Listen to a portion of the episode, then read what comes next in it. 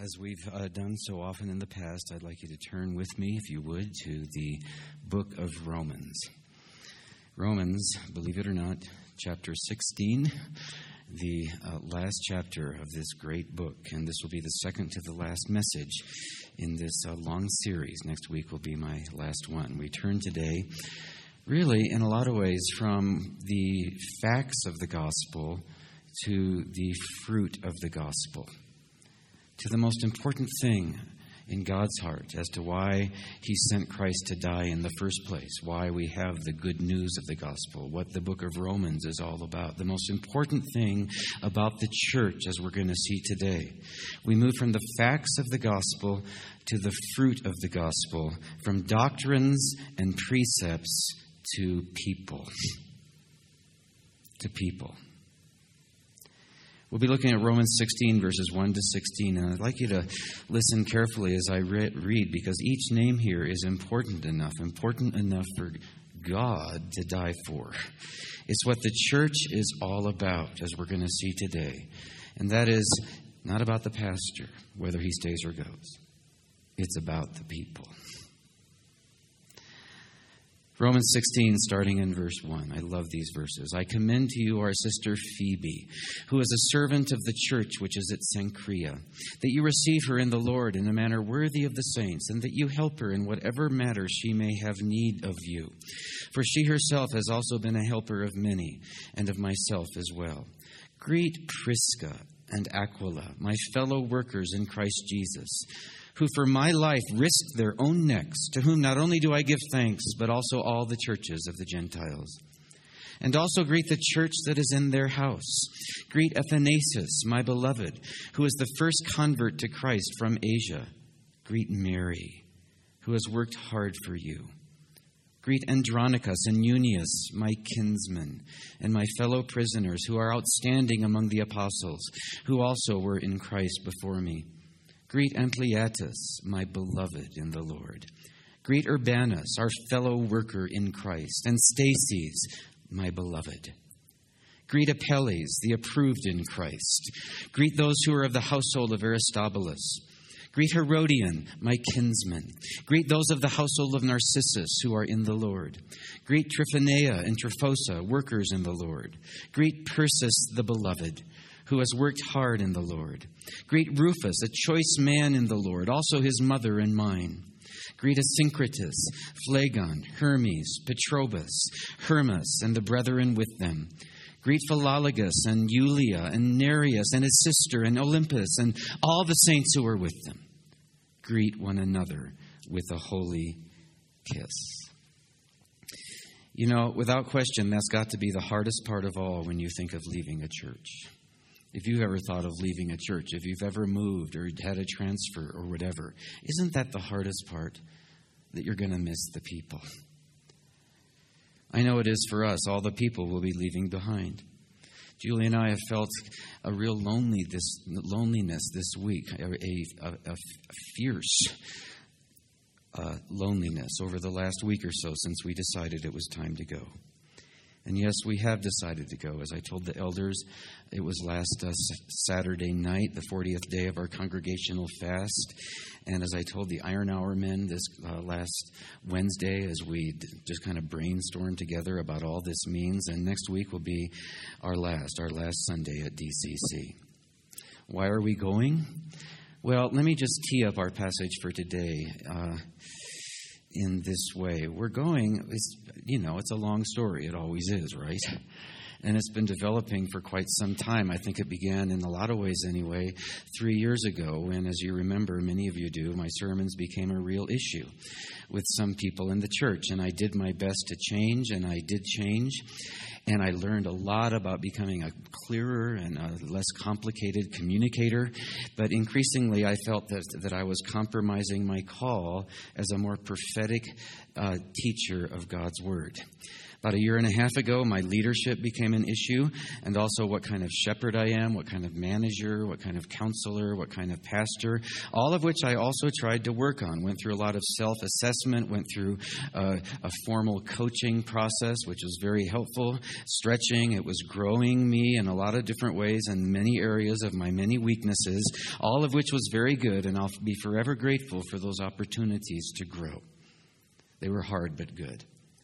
But it comes to the place where you realize that while we can and should always be improving, None of us have ever arrived, right? And woe be to us if we think we have.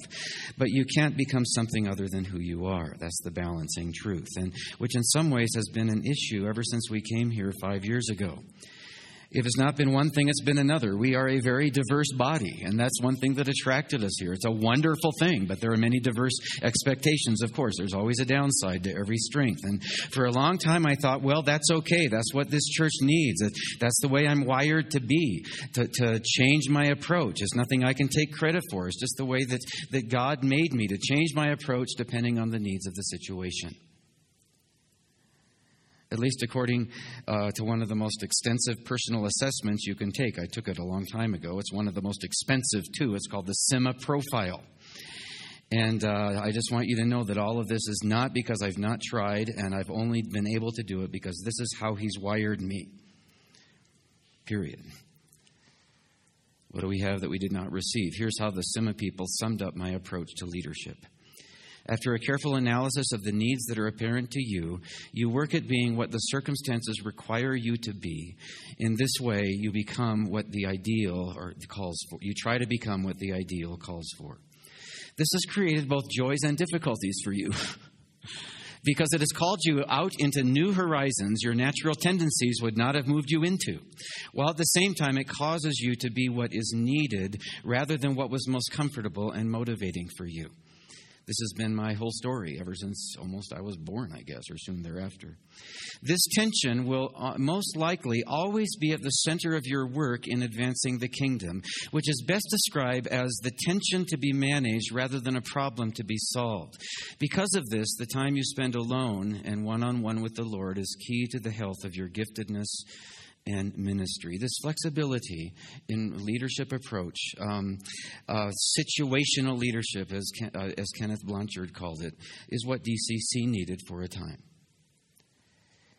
But it was only for a time. And it comes to the place where if you try to, you know, that, that if you try to change what you fundamentally are, you'll end up like totally exhausted and spent, as I did, which won't do much of anyone any good. And so, one of the reasons for my own 40 day fast way last fall, you guys didn't know this, of course, I wouldn't share it publicly at the time, but one of the reasons was to seek God um, as to whether it was time, whether the chapter was finished, whether the season was over. Time for a new season for us and for the, the, the church. That happens to every pastor, right? At one time or another in every church. And he did speak powerfully through that 40 day fast. Uh, but it wasn't enough for me to, you know, given the way I second guess myself, to know that I know that it's time to go. Maybe it was just little faith, I don't know, but there's so much at stake. And so, one of my personal reasons for this 40 day fast that we as a congregation did, that we just finished last Saturday, um, and the seven day fast that I did at the very end of those 40 days, was to confirm what he seemed to be saying last fall. And I'm telling you, never in my 58 years of existence, never has he spoken more prolifically nor more specifically than he has over the last 40 days, over the last six weeks. And it shouldn't be surprising because we had a whole congregation, right? Praying and fasting. It's like he turned on the faucet of revelation uh, on day one, and when all of us started to fast, and from the get go, he turned it on, and it stayed on from day two all the way to day 39, and then he turned off the faucet just as suddenly after day 40. Last Saturday, the day before Easter, when all of us stopped fasting. You know, I never journal, but I felt him prompting me to journal this fast and now I know why. It was, it was so that we would never forget all that He said to give us direction for such a huge decision, huge for us, huge for you, so that we wouldn't second guess it, so that we'd actually do it.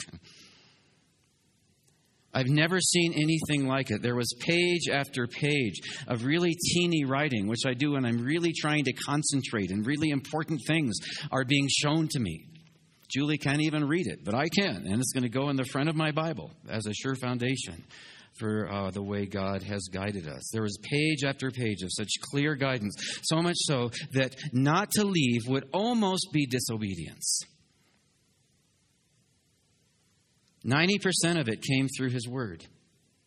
Not just through random passages, you know, that you pick and choose based upon what you want to hear. No, it was through my daily reading schedule of two set passages from the New Testament, uh, the Old Testament, one from the New. The same schedule I've been following for years, but this time the faucet was turned on through those three passages every day. It also came through the counsel of otherwise men and women, both inside uh, and outside the church that felt I should go, except for some of the elders and others who pleaded with me to stay, among, among whom I count some of my closest friends to this day. Elders like Tim Morris, my skinning buddy, and Tim Sealing, and Matt Dayton, our youngest elder, who I'm grow, I've grown to love and to admire. Just three weeks ago, Matt and I skinned Keystone. He wanted to go because he wanted to let me know why he felt very strongly that we should stay here. But realistically, for these all these other reasons, by then it was too late, and the overwhelming weight of the guidance was on the other side. The guidance that came by listening prayer. As I read his word and listened to what others said, through providential circumstances that were just almost uncanny, by a realistic appraisal of what we have, of our own remaining energies and capabilities it came by reconnecting with my parents at their graves in Colorado Springs. I drove down there last Thursday before making a final decision. They were the wisest and best of my counselors. And, but most of all, his guidance came through a daily flood, a veritable flood of messages from his word. Through, through all these and more, he's spoken more fully and more clearly than I've ever seen, down to the timing of our leaving, even. And the prevailing word, the urgent message, is not only that we need to leave, but that we need to leave sooner rather than later. We shouldn't drag it out. There needs to be a clean surgical incision that's more painful, perhaps, for some in the congregation, definitely more painful for us, but that heals quickly and both can move on with a new chapter. That's the healthiest. To leave sooner rather than later because the work is done. What he wanted to happen is finished. And it's time now for the next chapter both in our lives and in yours. I wrote down uh, page after page, and he seems to have spoken. So the question is, what are we going to be doing? Well, we're kind of stuck in Summit County. Fancy that. The real problem, huh? Stuck in Summit County. but uh, really, for the indefinite future, given the condition of the real estate market, which honestly is one huge consolation because it means we don't have to leave all of you right away. that we'll still be able to run into each other and share fellowship and other things. And so until things turn around economically, I'll be devoting myself to whatever I can do here to develop an income stream. And for me, it's going to start anyway by writing and, and maybe some speaking. Which is what my parents did in their retirement in Colorado Springs. After years of missionary work, I'll be trying to leverage somehow my 30 years of pastoring into a broader ministry of traveling and speaking along with writing like they did. Um, it's all but impossible, humanly speaking, to jumpstart that kind of ministry, but that's what I'll be doing. If it doesn't develop momentum soon, though, I'll try to find other lines of work until we can um, sell our home and actually go to another church or wherever God uh, leads us. I've also just finished a book, a book on heaven, that's going to press actually in just a couple of weeks. And uh, I've been working on it for about 12 years now. And I think it's time to let it go. It's like Winston Churchill said a book is never finished, it's only abandoned.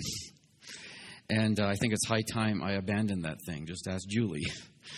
Um, I've been tinkering with it for so long. There are a lot of wannabe authors out there, and it would take a miracle for it to be a significant source of income. But I believe, I think it's a calling, a, a, somewhat of a gift, and it's what He's given my hand to do for now. And so, like Paul said, I'm going to be doing that with all my heart and we'll see if anything happens. But anyway, all that is by way of a prelude to what I really want to talk about today out of the book of Romans.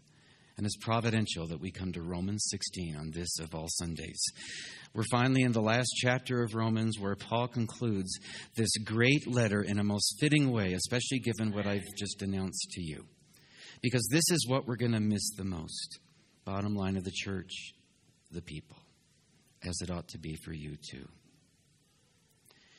After next Sunday, we won't be attending the church here because we need to create room for the, uh, the next senior pastor, but we sure hope we'll still be seeing each other. Uh, on a regular basis. We hope it won't be, you know, out of sight Sunday morning, out of mind the rest of the week. But Paul concludes one of the greatest theological treatises of all time, interestingly, with a list of people which we'll see is the best news that you could ever receive on the day when your pastor announces his resignation. That there's a whole treasure trove of people who are still here. We're just one of many. Stay with me and you'll see what this means. Interestingly, this theological treatise of Paul's doesn't end in a very theological way. No, it ends in a highly personal way. With these 16 verses that I just read of personal and heartfelt, touching uh, greetings. And because these verses are so untheological, many commentators have concluded that they're unimportant, uh, at least judging by how much attention they pay to them in their commentaries. It's like they feel they were kind of tacked on at the end rather as an afterthought and not really related to the doctrine that's most important that came before. In fact, some liberal commentators say that Paul didn't write these greetings at all couldn't have. What possible relation could they have with what came before? They were added on years later, they say, by some redactor, though there's hardly a shred of evidence for this view. In fact, it's quite the opposite. If you just have eyes to see and ears to hear what is so obvious in Romans, these greetings are inseparable from what came before. In fact, these verses are literally the climax of the whole book. Some men are educated into sheer ignorance.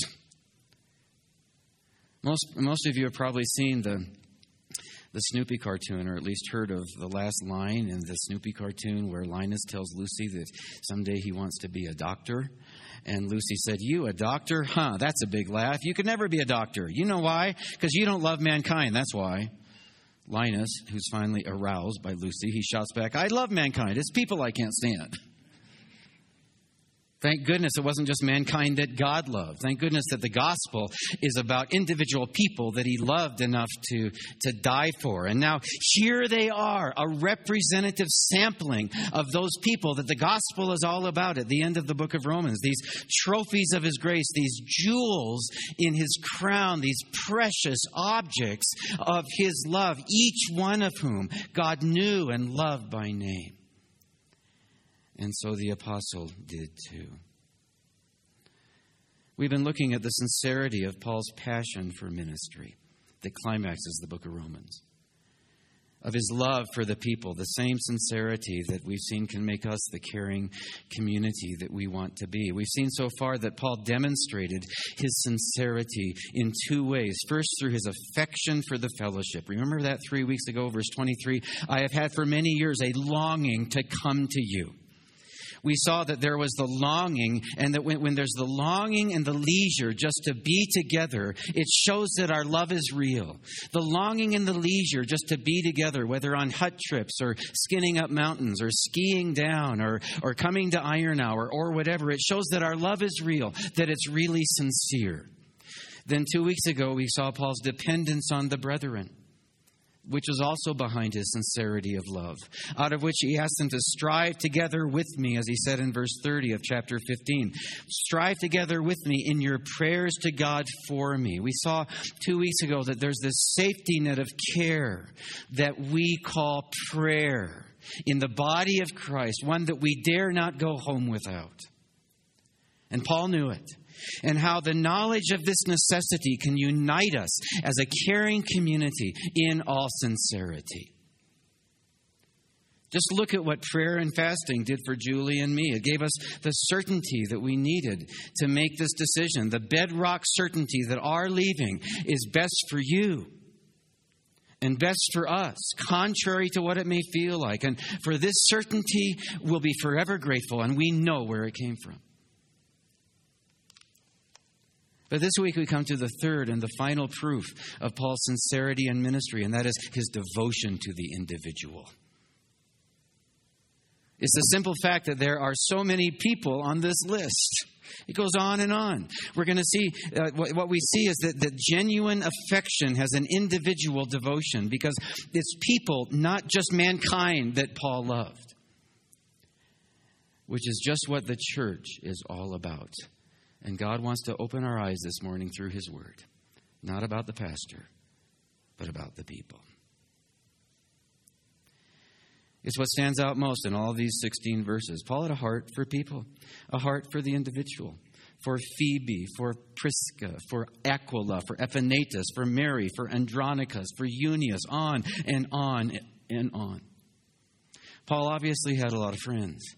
He wasn't just a paid professional. You can tell that he had a genuine interest in people, or he wouldn't have ended like this, with a focus on one after another, with all these terms of endearment, on, on what they meant to him. It's how he made these friends in the first place by focusing on them and not himself.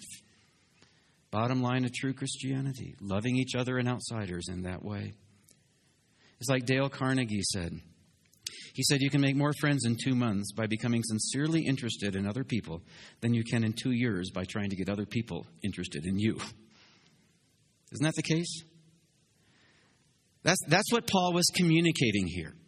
You could just feel their love being reciprocated back to them because he was so sincerely interested in saying hi to them and affirming them and encouraging them. Let me say it again. You can make more friends in two months by becoming sincerely interested in other people than you can in two years by trying to get other people interested in you. And yet, most people do the exact opposite.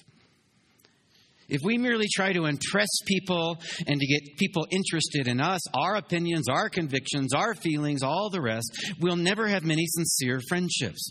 The kind that Paul had because of his sincerity of passion for the people by which he proved he was not just a paid professional, his love was real. In fact, it's rule number one that Dale Carnegie lists in his classic book, How to Win Friends and Influence People. How many of you have ever heard of that book or read it? A lot of you have. How to Win Friends. I read this book. Uh, this very volume, it's the 68th edition. I, I bought it 45 years ago. And uh, the number one rule that he lists in his classic book, How to Win Friends and Influence People, is become genuinely interested in others. This changed my life when I was in middle school. You can see how I used to write. Oops. You can tell it's an old book, right? I got to get this thing rebound. But uh, become genuinely interested in others. He says, it, he says, it is the individual who is not interested in his fellow man who has the greatest difficulties in life. You know, it was my mom who gave me how to win friends and influence people back when I was in eighth grade, 45 years ago.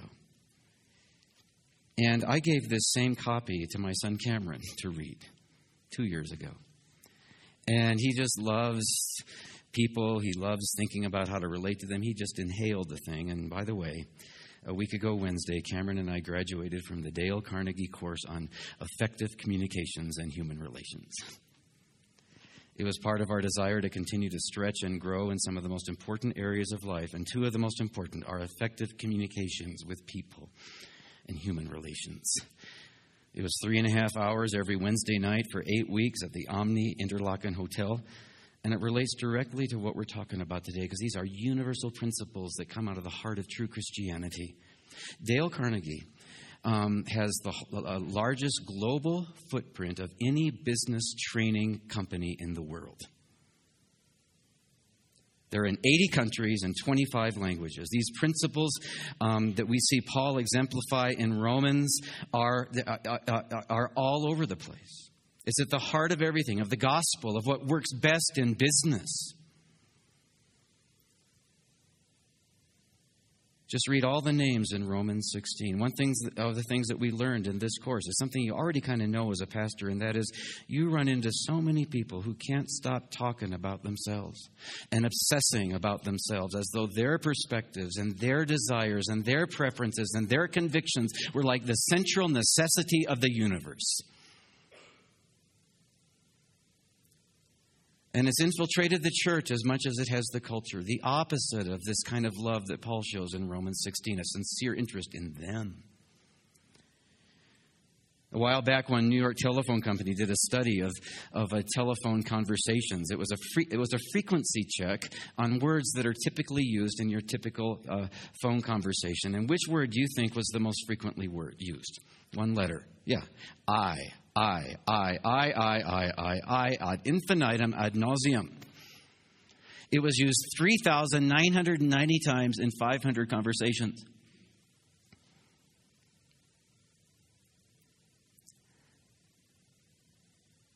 So, what's going on in your minds at a time like this? Me, me, I, I, I, or my brothers and sisters? You may have heard of the Gar- heard the Garfield cartoon. Gar- Garfield's talking to Teddy, his teddy bear Pooky. Probably the only thing in the universe that would listen to him because Pooky, of course, couldn't talk. And uh, Garfield is a long monologue on Garfield's part, just talking about himself. And then he says, about April of 81, or was it 82, my voice changed and I started singing the baritone part. Next frame. Gee, Pooky, I'm tired of talking about me. Next frame. You talk about me for a while. Isn't that it? It's like Brian Williams. He's the, was the uh, anchor of NBC Nightly News. He wrote a Time magazine article called, and this says it all, called Enough About You. He talks about the social media and a bunch of other things, what he calls the celebration of self in our narcissistic culture. Americans have decided the most important person in their lives is dot, dot, dot, them. Right? And our culture is now built on that idea. It's the user generated generation. It is now possible, even common, to go about your day in America and consume only what you wish to see and hear. There are television networks that already agree with your views, iPods that play only music you already know you like, internet programs ready to filter out all but the news you want to hear. These days, it's all about you. But is this what we're supposed to be all about? He says that this celebration of self undermines the very foundations of our democracy. And so he says, enough about you. We need a healthy interest in other perspectives, other viewpoints, and the other people to whom they're attached, lest we disintegrate as a society into so many special interest groups. We need that if we're going to survive as a democracy.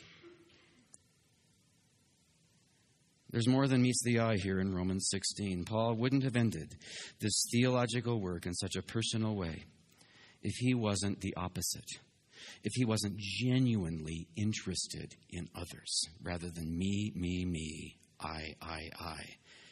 And a whole lot grew out of that in early Christianity, a whole culture, and ultimately a whole democratic civilization.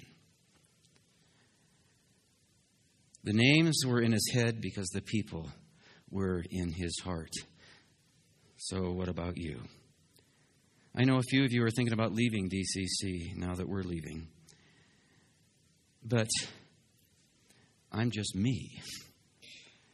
And some of you may prefer me as a big mouth in the pulpit.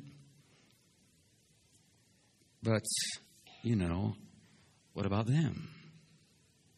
What about all the others you'll be leaving behind? What is the church to be about? Anyway, your preference for the pastor or your passion for the people? Just listen to the apostle. Listen to his passion for the people, his terms of endearment. I commend you our sister. Term of endearment, Phoebe.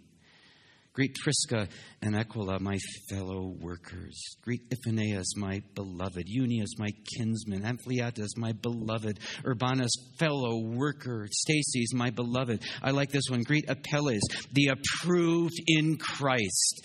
That's for all eternity, is in the Bible. The approved in Christ. Apelles probably knew that, Paul probably knew that's exactly what he needed to hear. Maybe Apelles committed some great sin and repented or something. He was saying, You're approved in Christ. Greet Perseus, the beloved, Rufus, the choice man in the Lord. It goes on and on. And he sums it up in verse 16 greet one another with a holy kiss. He had a heart for people. And he expressed that as he blew one holy kiss after another. And my prayer is that as a result of God's word and Paul's example here in Romans 16, that we would all understand how precious each one is who's a participant in the gospel, how each one of us is the whole point of the gospel the climax of the story. They all flooded into his mind as he thought about them in Rome Phoebe, Prisca, Aquila, Epaenetus, Mary, on and on, Tim, John, Joe, Susan, up until this day, the ones in this room. For 15 chapters, we've been getting the facts of the gospel. And now in chapter 16, not coincidentally, the last Sunday before my last Sunday, we see the fruit of the gospel, the heart of the church. Oh, yes, it's fitting that Paul should launch the conclusion to this book of Romans in this way by listing one fellow Christian after another. It's fitting that he should end such a theological work in such a personal way. It's fitting that his exposition of the gospel should conclude with the climax of the gospel by listing these 27 ones who are now his kinsmen in the faith, closer than natural kin, united by the blood of Christ into a forever family, trophies of his grace. It's fitting that we should come these to these verses the week before we leave. Because that's what the church is all about. Not the pastors, not the elders, not the preaching. That was a hard one to get out. Not the worship. No, just like it was for Paul at the end of Romans, the church is all about the people. At its most essential, the church of Jesus Christ is the very body of Christ in flesh and blood in the form of you and me. The most precious thing in the universe in God's heart. A caring community of sinners saved by grace, each with their own story, together in one family. And so on this Sunday before our last, what I'd like you to do now is this to do like Paul to remember who you are and why you're here, to remember that the church is the people. And to do it in two ways. First, to do it generously as we take our benevolence offering. This is the third Sunday of the month that we'll have the uh, ushers come forward. Our benevolence offering for the needy among us and for outsiders. But the second thing I'd like you to do is to remember why you're here visually through the video that you're about to see. Okay? Because you see, the list of names that Paul began at the end of Romans, the list of names that the church is all about, that list has been increasing, of course, to this day in the form of people like the ones that you're going to be seeing up there on the screen. People who are just like the people here at DCC. Trophies of His grace in the treasure trove that we call the church.